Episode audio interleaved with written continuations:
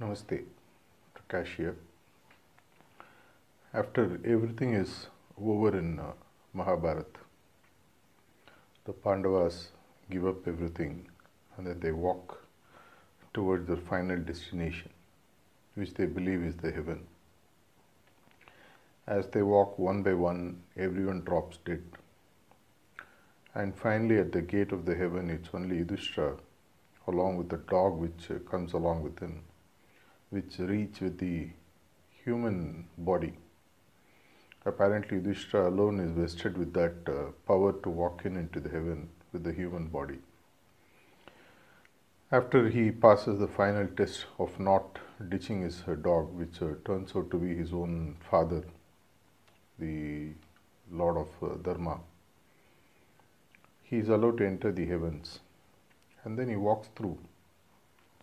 He finds something very, very shocking there.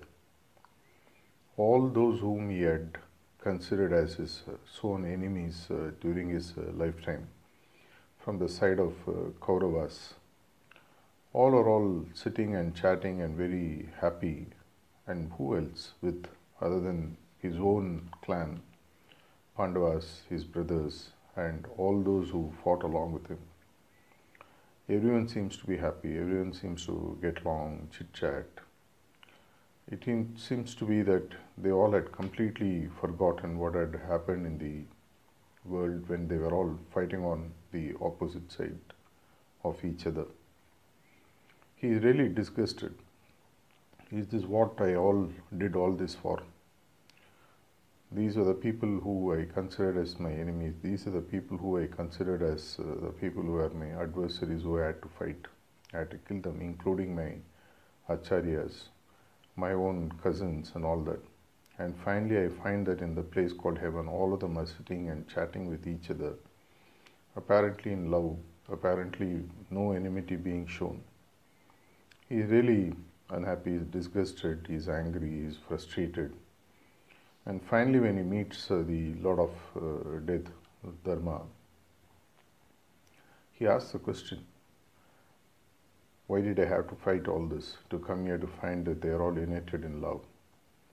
And finally, to make him understand, he is allowed to leave his body and then join everybody else in the heaven in the form in which he is supposed to join, at the level of the soul.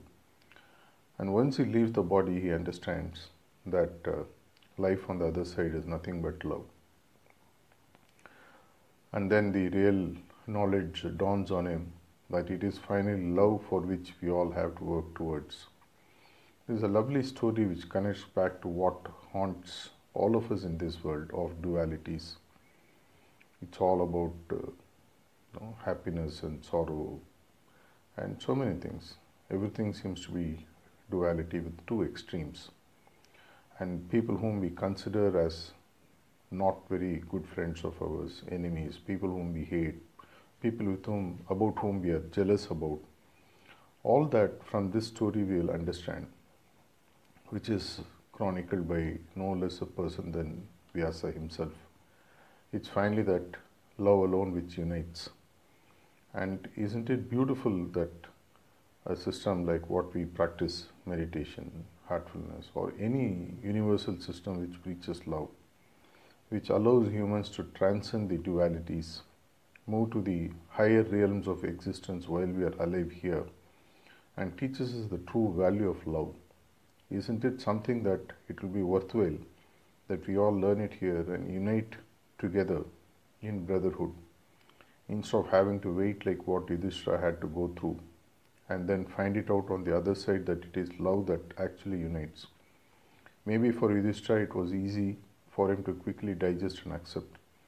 Many of us, when we pass through and then we rebel, we tend to come back again to learn the lesson all over again. Again only to go through and then find that we have to repeat it again and again and again. Heartfulness meditation is a set of tools and or any universal system which allows you to leave off your built-up samskaras, become lighter and travel beyond the dualities. Imagine what is in really stored.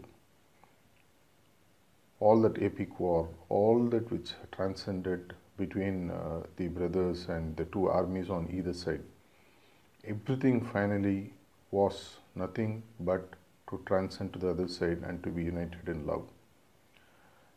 If you only learn that lesson here, imagine how better a place this world would become, and how we all will be united through the hearts and work towards that brotherhood which would, in all probability, solve all the issues and problems that are facing this world.